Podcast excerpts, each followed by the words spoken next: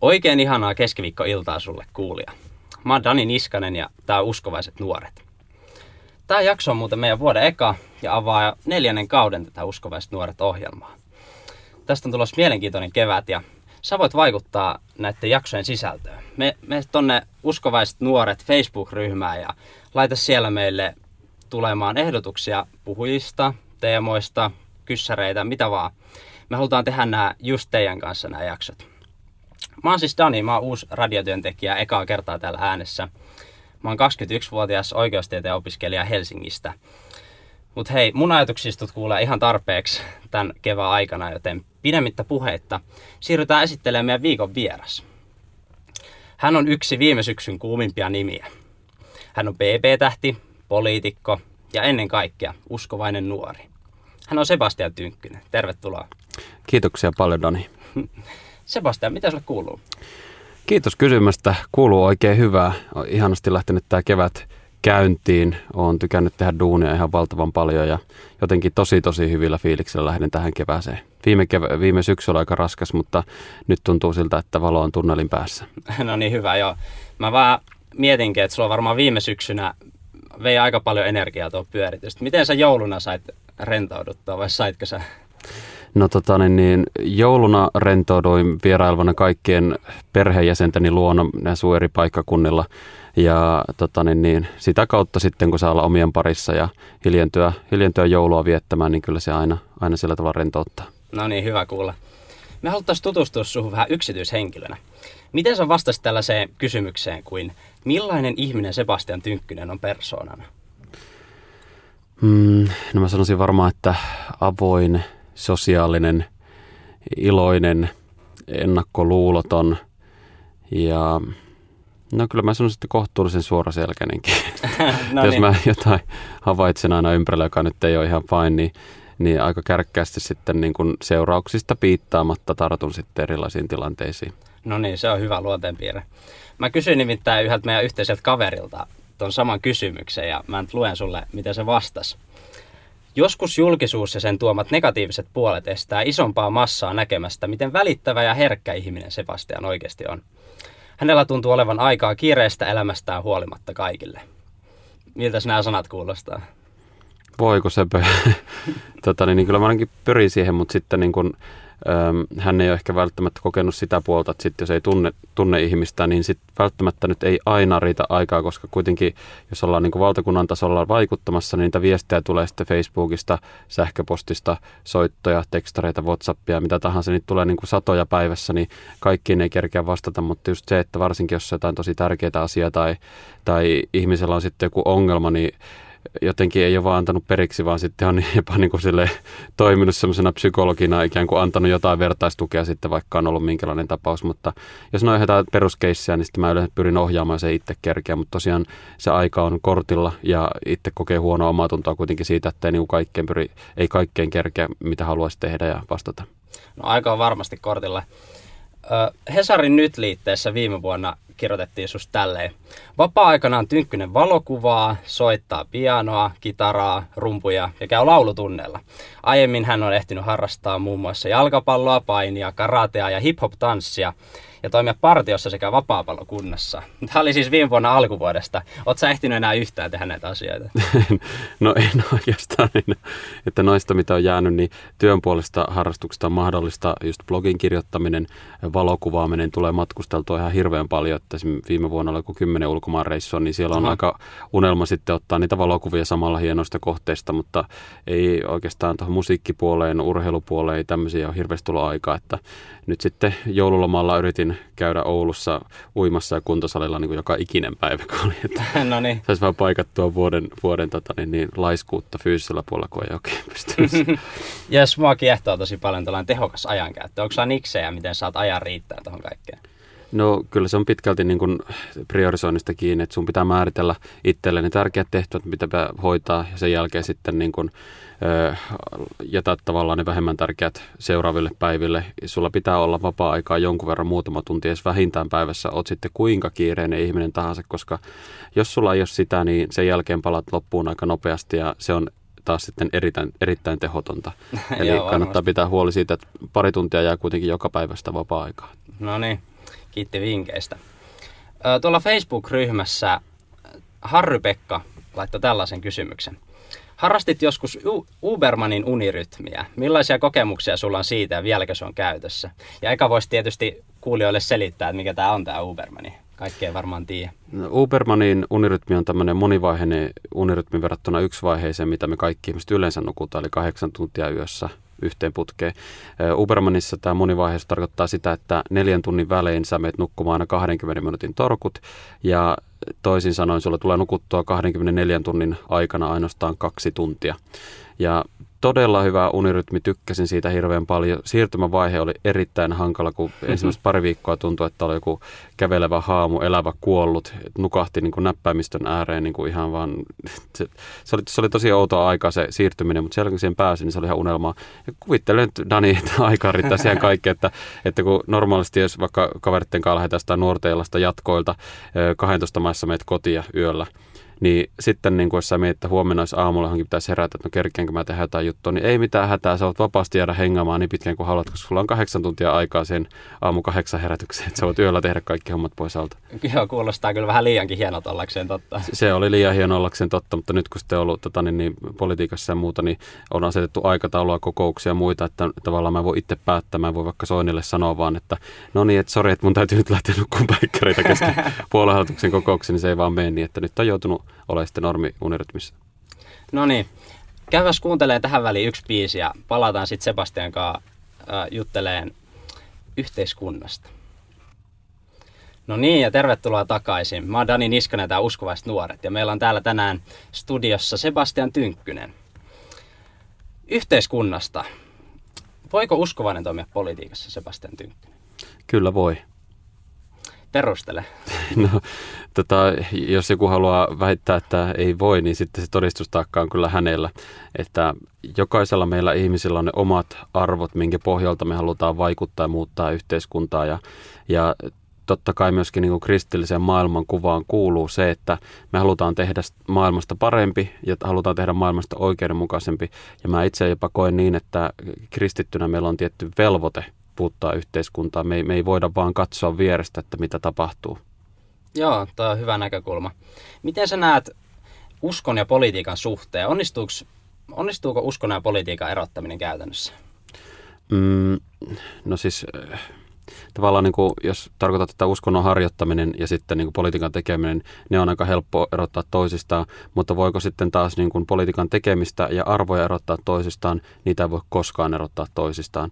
Että se, se arvomaailma, mikä sulla on, niin mun mielestä sen pitäisi tietyllä tapaa näkyä myöskin siinä politiikassa, mitä sä teet. Että, mutta sitten taas se, että niin kuin politiikan tarkoitus ei ole olla niin kuin esimerkiksi vaikkapa, näin mä itse koen, että politiikan, politiikan tarkoitus ei ole olla niin kuin vaikka evankeliumin julistamista tai tämmöistä näin. Sä voit niin kuin, se on se, se mihin meidät on niin kuin kristittynä kutsuttu, mutta sitten se, että siis jos sä oot työpaikallakin, jos sä oot siellä niin kuin tekemässä jotain projektia, niin sä et siihen niin kuin sitten liitä ehkä niin kuin tämmöisiä asioita mukaan, vaan mm. sä teet siis sitä työtä ja politiikka on taas erilaista työtä, että sä pyrkit puuttumaan lakipykäliä ja tämmöisiin. Eli niillä on, niillä on siinä mielessä eroa, mutta sitten sun, sun sen niin kuin usko ja arvot, niin mun mielestä niiden pitäisi tulla läpi. Ja sä voit ihan rohkeasti ö, sanoa sen, että sä oot uskossa ja sä oot kristitty ja niin edespäin pois, kun sulta haastatellaan, tehdään henkilöhaastattelua ja muita. Mutta sitten se, että kun sä menet eduskunnan pöntöstä puhumaan, niin mä en suosittele kenellekään aloittelemaan politiikalle, että menet sanomaan, että Jumala sanoi minulle näin ja tämän vuoksi tämä laki täytyy mennä näin, koska se ei vakuuta taas sitten niitä ihmisiä. Meidän pää, suurinta osaa suomalaisista ja meidän päätavoitehan nimenomaan on muuttaa yhteiskuntaa. Joo, mä vaan mietin tällaisia kysymyksiä, niin kuin vaikka itsemurha tai eutanasia, että nämä usein niin kuin ajatellaan, että nämä tulee suoraan Raamatusta tavallaan ohjeet näihin kysymyksiin. Niin näet sä tätä ongelmallisena missään suhteessa? En mä näe, siis jos ihmisellä on niin kuin arvot, niin ei se ole missään nimessä ongelma. Mulla on kristilliset arvot. Mä en usko tota, niin, mihinkään aktiiviseen eutanasiaan tai, tai sitten, tota, että niin kuin ihmisellä jotenkin jos lähtökohtaisesti, niin saisi tehdä itsemurhaa, miten huvittaa, vaan ne tulee sieltä Raamatun pohjalta ja, ja se on ihan fine. Ja siltä pohjalta voikin tehdä sitten niin kuin niiden omien arvojen pohjalta politiikkaa. Jollakin toisella ihmisellä se on, siis haluaa perustella tämmöiselle vaikka ateistille, niin, niin heillä voi perustella, että teillä on taas niin kuin erilaiset lähteet, erilaiset esikuvat, erilaiset ajattelijat, jotka on teidän arvojen pohjalla, ja te teette niiden pohjalta politiikkaa. Eli jokaisella on oikeus määritellä itse se maailmankuva ja, ja usko. usko, usko Jumalaan on mun mielestä hirveän hyvä lähtökohta, koska se on niin ihmisystävällinen ja perustuu lähimmäisen rakkauteen. Joo. Ö, yhteiskunta muuttuu kovaa vauhtia. Miten sä näet, onko Suomi vielä kristitty maa? Mm, Suomi, mitähän mä tuon sanoisin? Suomi on tapakristillinen maa, kohta ei sitäkään. Ehkä näin mä sen määrittelisin. Meillä on paljon herätystä maassa, meillä on uusia seurakuntia, meillä on jotenkin tuntuu, että niin kun, meillä on semmoisia seurakuntia, missä niin kun yhtäkkiä on lähtenyt jotenkin, niin ne on lähtenyt voimakkaasti liikenteeseen, julistaa evankeliumia, ihmisiä tulee uskoa tälleen, mutta, mutta näin pääosin niin mä sanoisin, että aika kuolleessa tilassa kuitenkin on Suomi, että jotain toivoa meillä on, mutta aika kuolleessa tilassa. Mites niin kuin jos ajatellaan ihan yhteiskuntarakennetta, siellä kuitenkin meidän oikeusjärjestyksen pohjalla esimerkiksi voidaan nähdä varmaan vielä kaikuja sieltä kymmenestä käskystä ja näin. Miten sä näet, sit puhutaan esimerkiksi, että suvivirsi pitäisi poistaa koulusta, koska siinä on liikaa uskonnollista sävyä. Miten sä suhtaudut näihin asioihin? Pitäisikö meidän vaalia näitä kristillisiä perinteitä meidän yhteiskunnassa vai pitäisikö meidän mennä massan mukana? No kristillisiä perinteitä mun mielestä niin, niin voi vaatia, se ei ratkaise yhtään mitään, se ei ihmistä pelasta, vaikka me jotain tapoja tai kristillisiä perinteitä noudatetaan. Se ehkä enemmänkin on se, että niin kuin miten me identifioidaan Suomi, että onko tämä ateistinen, onko tämä muslimimaa vai onko tämä kristittymaa, se liittyy ehkä tähän. Sitten taas ne asiat, mitkä niin kuin kristillisessä mielessä, jotka pelastaa ihmisen, ne on niin kuin todellista uskoa, ne ei ole mitään tapoja tai tämmöisiä. Mutta siinä, että pitää jostain kristillistä tavoista kiinni, laulutaan suvivirsiä ja muuta, musta se on niin kuin hieno juttu, se kuuluu suomalaiseen kulttuuriin ja siitä mun mielestä on pidettävä kiinni. Sitten taas on tämmöisiä rakenteellisia asioita, joilla mun mielestä ei ole mitään tekemistä kristinuskon kanssa, jotka pitäisi purkaa välittömästi. Ja ne liittyy esimerkiksi valtio- ja kirkon suhteeseen. Mä en pysty ymmärtämään sitä, että minkä takia meidän luterilaisen kirkon papit koulutetaan valtion laitoksessa, valtion opettajilla, koska siis siinä mitään järkeä, kumpikaan ei hyödy siitä. Ikään kuin valtion näkökulmasta kirkko käyttää valtiota hyväksi, taas kirkon näkökulmasta se ei saa semmoisia pappeja, mitä se tarvisi kir- kirkolleen, eli mulla on aika paljon kavereita, jotka on opiskelleet teologisessa ja jotenkin niin kun se heidän näkökulmansa on ollut se, että siellä ehkä enemmänkin, niin kun, miten se nyt sanoisi kauniisti, murretaan sitä uskoa kuin se, että niin kun vahvistetaan. Mm. Ja siksi mä en ymmärrä, että minkä takia on valtion tehtävä kouluttaa hengellisen tehtävän, että minkä takia kirkko ei voisi järjestää omia pappisseminaareita ja kouluttaa omia pappeja. Mä uskon, että meillä olisi paljon elävämpi kirkko, jos näin toimittaisiin. Mm. Tähän yhteiskuntaosion loppuun mä haluan vielä kysyä pakolaisista. Sä edustat, Sebastian, maahanmuuttokriittistä ää, ää, pakolaispolitiikkaa, maahanmuuttopolitiikkaa. Miten tämä on yhdistettävissä Raamatun opetukseen lähimmäisen rakkaudesta? No lähimmäisen rakkautta, jos ajatellaan, niin sitä ei ole se, että, että me sallitaan esimerkiksi semmoista käytännöt, että miehet jättävät omat perheensä omille alueilleen, maksavat salakuljetusbisneksestä, pitävät sitä hengissä, tulevat monen turvallisen maan läpi ja soppailevat niin kuin miten lystävät. Jos me ajatellaan lähimmäisen rakkauden näkökulmasta, niin silloin jokaisen ihmisen tässä maailmassa on oltava, oltava meille tärkeää, ei vaan niitä, jotka pystyy maksamaan eniten ja jotka on nokkelimpia. Ja valitettavasti meillä suurin osa niistä ihmisistä, jotka tarvitsee apua naisista, lapsista, vanhuksista, he jäävät sinne pakolaisleireille ja sitten on taas nämä ihmiset, me nähdään näitä uutisia, että milloin mikäkin ruoka ei kelpaa ja milloin mikäkin lentopalloottelu tai tyynyliina aiheuttaa tappelun vastaanottokeskuksessa, niin, niin se, se ei ole sitä oikeaa auttamista, se on lisäksi niin kuin vielä tehotonta auttamista, me ei käytä resursseja oikein, että se kaikki apu pitäisi ohjata paikan päälle. Ja myöskin totta kai, jos ajatellaan niin kuin islamin näkökulmasta, niin minkälainen islamin sympatisaaraaminen tai tämmöinen, niin se ei minun mielestä istu kristityn maailmankuvaan. Meillä on Raamatussa kerrottu ihan kymmenessä käskyssä jo niin kuin alussa, että, että niin, niin miten tämä homma menee. Ja, ja mä en ymmärrä sitä, että minkä takia kristityt jotenkin symppaa islamia niin paljon, yrittää aina puolustella niin kuin islamin nimissä tehtyjä tekoja. Se on, sitä ei tulisi mun mielestä tehdä. Joo, mielenkiintoinen näkökulma. Siirrytään sitten vähän kevyempiin aiheisiin. Sä, Sebastian, kaiken tämän lisäksi niin opiskelet myös kasvatustieteitä Oulun yliopistossa ja sä tähtäät luokanopettajaksi. Markus kysyy tuolla Uskovaiset nuoret Facebook-ryhmässä seuraavasti. Aiotko suorittaa opettajan opinnot vielä loppuun? No vahva tunne, että, että tota, niin, niin, haluan. En, en tiedä, tota, niin, että miten se nyt onnistuu sitten kaiken tämän muun rinnalla, mutta kyllä mä pyrin siihen pyrin siihen, että saan, saan suoritettua loppuopettajan tutkintoa, ihan hirveän hyvä tutkinto, yleispätevä tutkinto, monenkin asiaan, mitä voi tehdä. Ja, ja sen lisäksi mä tykkään hirveästi niin kuin työskennellä just lasten parissa, tehdä sitä kasvatusduunia. Mun mielestä se on erittäin hyvää vaikuttamista, semmoinen duuni, koska jos luodaan lapsille terve, hyvä identiteetti jo, tuetaan heidän kasvussaan koulussa, niin he pääsee pidemmälle elämässään, eikä taas tule kaiken maailman mielenterveys ja muita ongelmia, että opettajat tekee hirveän hyvää duunia tässä, ma- tässä Suomessa ja toivottavasti mustakin voisi tulla joku päivä opettaja. Toki on mä niitä hommia tehnyt jo paljon mm. sijaisuuksia näin, nyt ei enää kerennyt, mutta haluaisin ehkä joku päivä kuitenkin toimia ihan opettajanakin. Toi on totta, vaikuttaa voi tosi monella eri kyllä, tavalla. Kyllä, kyllä. Öö, sä oot Sebastian just itse käynyt tietty samalla lailla kuin me kaikki muutkin nuoret, kaikki koulut läpi. Sä oot ollut pienestä pitää uskossa. Miten sä oot kokenut, onko koulumaailmassa helppo olla kristitty? Mm, no tätä ei varmaan voi niin kuin yleistää, tehdä mitään yleispätevää periaatetta, mutta niin kuin, kuitenkin mä sanoisin niin kuin tähän suuntaan, että jos teet selväksi sen, mitä olet, etkä häpeä sitä, niin sen jälkeen sun on paljon helpompi elää koulumaailmassa. Eli kiusaajathan lähtee aina siitä, että kun ne löytää jonkun heikon pisteen sinusta, niin ne lähtee sitä sitten niin kuin puukolla veivaamaan suuntaan ja toiseen. Mutta jos sä teet heti selväksi, tätä mä oon, tämän takana mä pysyn, osoitat väris, niin sen jälkeen siinä ei ole mitään ongelmaa. Et esimerkiksi omalla kohdallani on alastesta lähtien kertonut aina, että uskon Jumalaa ja, ja on uskovainen ja käyn sunnuntaisin kirkossa ja että Jumala on tärkeä muuta. Ja se, mua ei ole kiusattu koulussa, toisin kuin monia muita mun uskovaisia kavereita, jotka ehkä sitä peitelleet sitä asiaa. Myöskin luokanopettajakoulutuksen muistan, kun oli ensimmäinen tunti meillä ryhmäydyttiin ja oli esittelykierros ja viimeisenä oli sitten siinä mun vuoroja ja kun olin kaiken muun esitellyn loppuun sanoin kaikista tärkeimmät ja mulle kaikista tärkein asia elämässä on Jumala.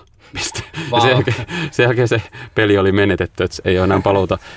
Sä et voi itsekään käydä näistä kamppailla, että kertoisinko vai enkä. Mä suosittelen kyllä kaikkia niin kuin kertomaan suoraan rohkeasti ääneen sen.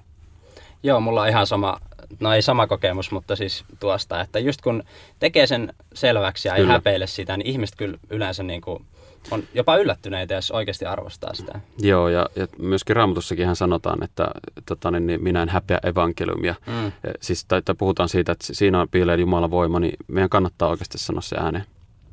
No mitä sä sitten Sebastian luulet, minkä takia, mulla on ainakin sellainen kuva, että ihmisillä on ehkä isolla osalla ihmistä ainakin on uskovaista aika huono kuva.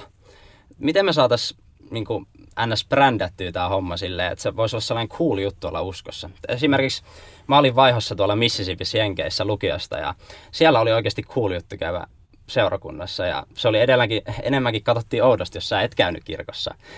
Tämä on tavallaan mun mielestä usein niin kuin vastakohta Suomeen. Miten me voitaisiin muuttaa tämä homma? Onko sulla mitään ideaa? No tota, niin ei ainakaan kannata brändätä, että, että sitten mennään vaaralliselle tielle, mutta eikä sillä, että me palattaisiin takaisin siihen alkuperäiseen. Eli ihan sen perustehtävään, mikä meillä on, tot, mitä meidän niin kuin mestarikin on opettanut Jeesus Kristus, että meidän täytyy rakastaa meidän lähimmäisiä. Se on meidän tehtävä. Ja tota, niin, niin, musta tuntuu, että se on kääntynyt niin päin, että me yritetään niin kuin voittaa ihmisiä Jumalan valtakuntaan sillä, että ö, me lähdetään niin kuin syntikeskeisesti liike, liikenteessä. Me tuomitaan toisia kaikesta mahdollisesta ja niin kuin kristitystä se mielikuva kaikilla ihmisillä yleensä on. No, ne on se porukka, joka tuomitsee ihan kaiken eikä hyväksy mua sellaisena kuin mä oon. Sen sijaan, että me lähdettäisiin rakastamaan ihmisiä, ö, olemaan tätä vierellä kulkijoita ja muuta. Kyllä mä uskon, että niin kuin sen jälkeen, kun ihminen tulee uskoon, niin meidän täytyy luottaa siihen, että, että, että Jumala on se, joka tekee ihmisen työn. Et me ei niin kuin sillä pelasteta ketään, että me haukutaan kukaan alimpaan helvettiin tai muistutetaan koko ajan siitä, vaan just se, että niin kuin meidän täytyy rakastamalla tuoda ihmisen Jumalan valtakuntaan. Tämä on se, mitä mä itse uskon. Joo, kuulostaa hyvältä. Sebastian, sä oot tosi menestynyt ihminen, voisi sanoa sillä tavalla, että monet, monet ajattelee, että niillä menee hyvin, ne ei tarvii Jumalaa, mutta sä oot pitänyt uskosta kiinni. Onko se ollut vaikeaa joskus? Öö, no kyllähän aina sitä pilikkaa tulee niin kuin joka välissä kuitenkin jostain suunnalta, varsinkin nyt kun on ollut keskustelupalstat ja muut, mutta en mä tiedä, niin kuin, meidän ehkä ei kannattaisi kristittyinä välttämättä lähteä siitä lähtökohdasta, että niin kuin, miten mä hyödyn uskosta, koska en mä tiedä, jotenkin mä ajattelen, että se niin kuin enemmän pitäisi olla ihan se peruslähtökohta, että koska Jumala on olemassa, koska Jumala on minut luonut, koska mä olen hänen omansa, niin siis vähän niin kuin, että jos sulla on isä ja äiti, niin se, se ei ehkä voi olla silleen ensisijaisesti, että mitä mä heistä hyödyn, vaan he ovat mut tehneet ja se kunnioitus pitää niin kuin olla sen kaiken niin kuin työn jälkeen, mitä he on nähneet. Ja, ja se, että jos mä joku päivä haluan päästä Jumalan yhteyteen takaisin, kun täällä maan päällä tällä hetkellä eletään ja kerran kirkkaudessa kohdataan, niin, niin s- silloin se, että me kielletään Jumala, niin se johtaa jonnekin aivan päinvastaiseen paikkaan, että sillä tavalla, jos aloitetaan hyötynäkökulmaa, niin ehkä se, että viettää iankaikkisuus tota, niin Jumalan kanssa, mutta ihan, ihan lähtökohtana mun mielestä kunnioitus pitäisi olla niin kuin, jo niin kuin sisältä nousua siinä, että mitä hän on tehnyt meidän puolesta. Hyvä, kuulostaa erittäin hyvältä. Otetaan vielä yksi kysymys tuolta Facebook-ryhmäläisiltä. Milla on kysynyt tällaista. Onko sulla ollut millaisia houkutuksia? Miten sä oot houkutukset voittanut? No varmaan niin kuin houkutusten suhteen, niin varmaan se paras juttu on se, että että jotenkin niin kuin ei lähde ajattelemaan niitä asioita aktiivisesti, mitä tulee. Yrittää niin kuin väistää ne. Joku kertoo mulle joskus, että tavallaan niin kuin peilaat ikään kuin ne ajatukset pois. Mitä enemmän sä ö, vietät niin kuin ajatuksellisesti jossain tietyssä, mikä on sulle houkutus, tai ajat itseäsi sellaisiin tilanteisiin, missä sä joudut alkaa ajattelemaan sitä, meet semmoisiin kaveripiireihin, meet semmoisiin paikkoihin, niin, niin sen jälkeen sun on niin kuin vaikeampi päästä siitä eroon. Että, eikä tommoisen vinkin niin kuin itse haluaisin antaa. No niin. Se on hyvä vinkki kaikille kuulijoille. Meidän aika alkaa valitettavasti olla loppu. Kiitos Sebastian Tynkkynen erittäin mielenkiintoista haastattelusta. Kiitos. Mä oon Dani Niskanen ja tää oli Uskovaiset nuoret. Kannattaa kuunnella taas ensi viikolla. Silloin Mikael Elmolhoda tulee äh, haastattelemaan meikäläistä. Kiitoksia seurasta. Näkemiin.